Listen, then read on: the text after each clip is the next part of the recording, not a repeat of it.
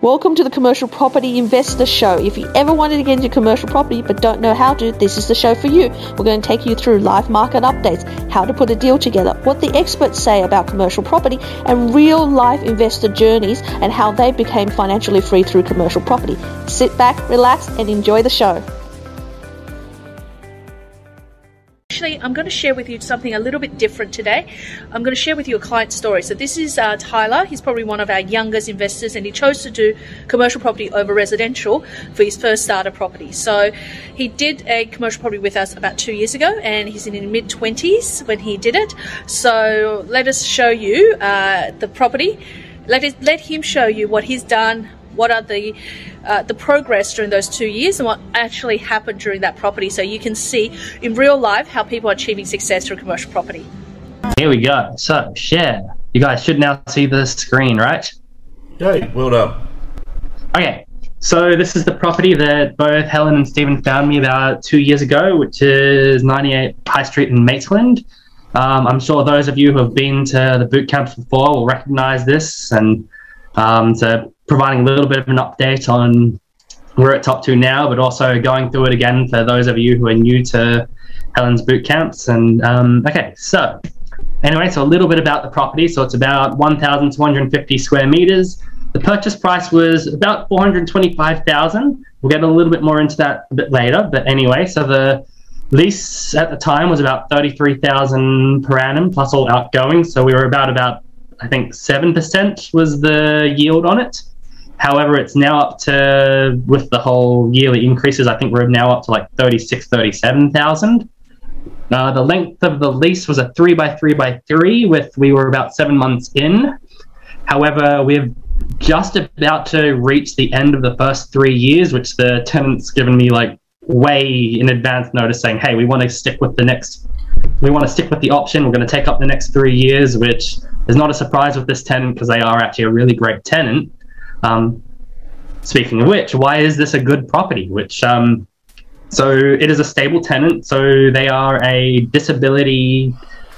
I'm not sure. Yeah, so like they're like a disability group where they take care of like disabled people, where they come and like do activities with them and um, all of that. So they're part of Sunnyfields, which you might see them around here and there as like a big corporation. They've got a few places which they're operating from. Um, but the other big thing on why it's not a surprise that they're taking up the next option is that the tenant has spent money improving the property. And you know, like the moment when the tenant is spending their own money to improve the property, they're not going to be just wanting to pick up shop and just leave and disappear. It's not going to be like your mum and dad from the operating a fish and chip store who could just be like, you know what, this isn't our thing anymore.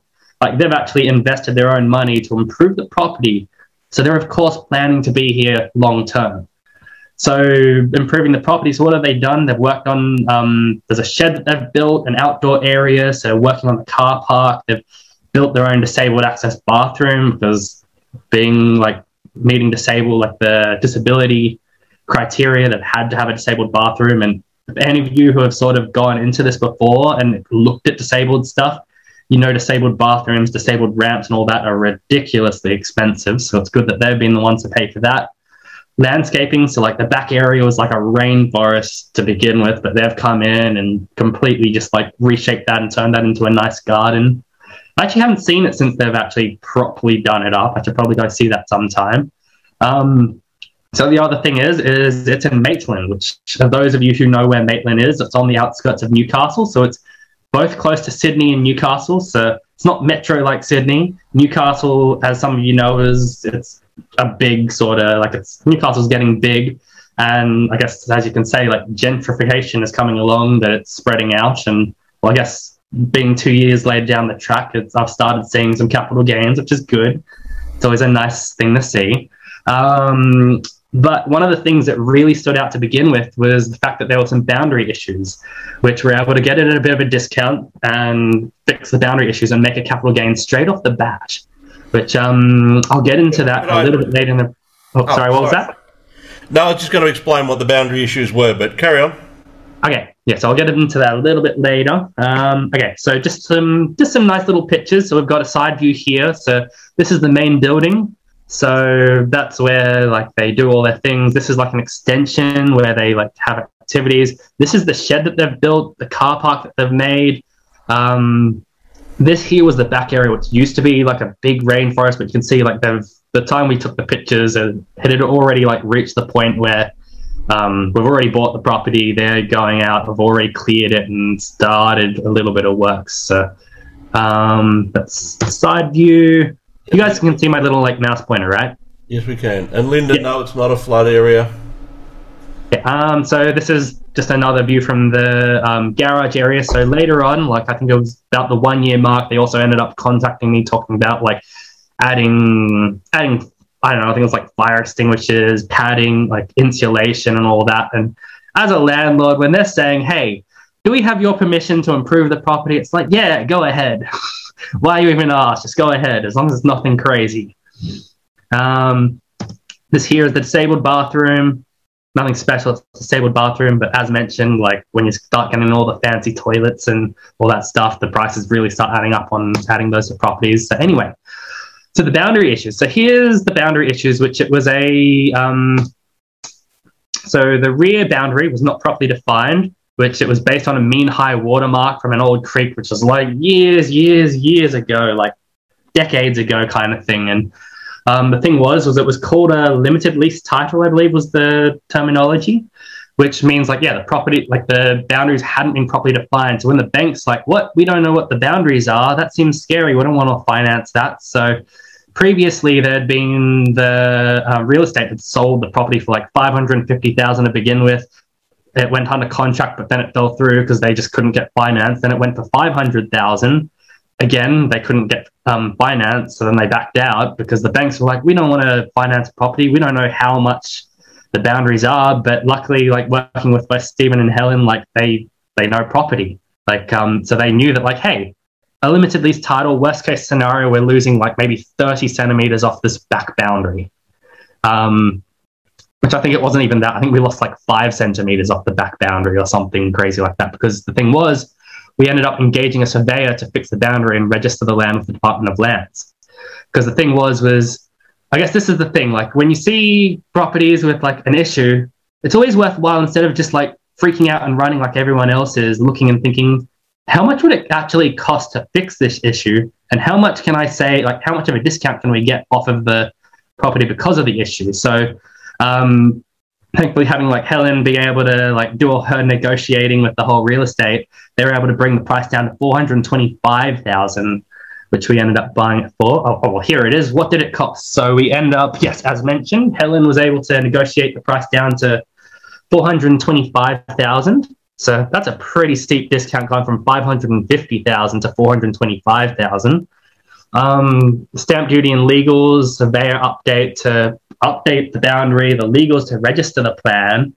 Basically, we were in at 450,000, which I don't know about you guys, but we paid 451,000 and the agent sold it for over 500,000 twice, but the bank wouldn't finance it because of the title, paying that little bit extra to end up at fi- 450,000, we ended up with a 50,000 capital gain straight off the bat, basically. After it's like, because we yeah, we did um ended up sorting out all the title and that. Being like I guess conservative with the numbers, reaching five hundred thousand would be a fair thing if I wanted to sell it straight away. But being at seven percent yield, it was like, you know what, let's hold on to this for a while, and also knowing that hey, it's a stable tenant, and knowing that like hey, gentrification's probably coming around the corner eventually. So how much is it worth now? Because it's this was a property that I ended up buying with them about two years ago. So we paid four hundred fifty-one thousand. The bank valuation that came back, I think it was like two months ago, or maybe three months ago now. The bank valuation ended up at six hundred thousand. So thinking of it on like a financial aspect, we were we made an initial capital gain of fifty thousand, and over two years, a further capital gain of a hundred thousand. So thinking like logically, I I entered this deal with about a hundred. 150,000. I think I started with a little bit less than that. Um, so basically, I've doubled my money in two years' time because Yeah. I ended up with a total capital gain of 150,000. So I guess the other question is, so where now? The thing is, is so I've actually so I've started talking with um, Helen and Stephen and talking like, hey, let's get into the next deal. So I guess where Jerry's beaten me to being the the youngest property investor. I think I'm now going to be the youngest returning um, investor with you guys, right? Yep. We, everyone loves a bit of competition. So, Jerry, you're to have to up your game, son. Yeah. So anyway, um, so we've talked about two options, which we're still discussing what the best way to go is, because there's say we could refinance and take that 150,000 out, and I'd be basically almost where I started, but now a property still going on in the background, and be starting to try look for another deal of a similar level.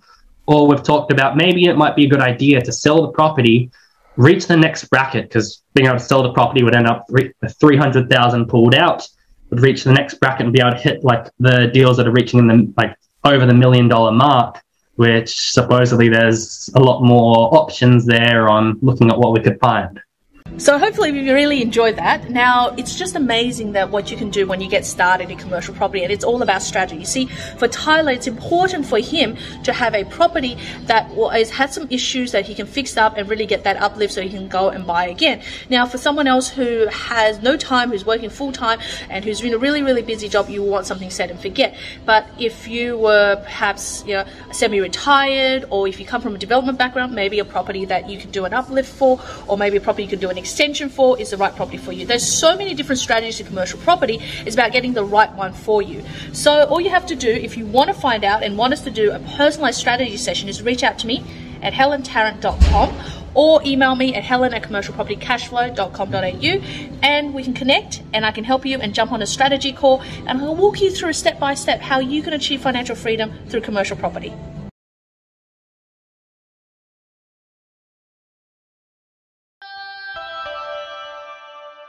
You've been listening to Commercial Property Investor Show. Tune in to the next episode to find out how you too can replace your work income with passive income through commercial property.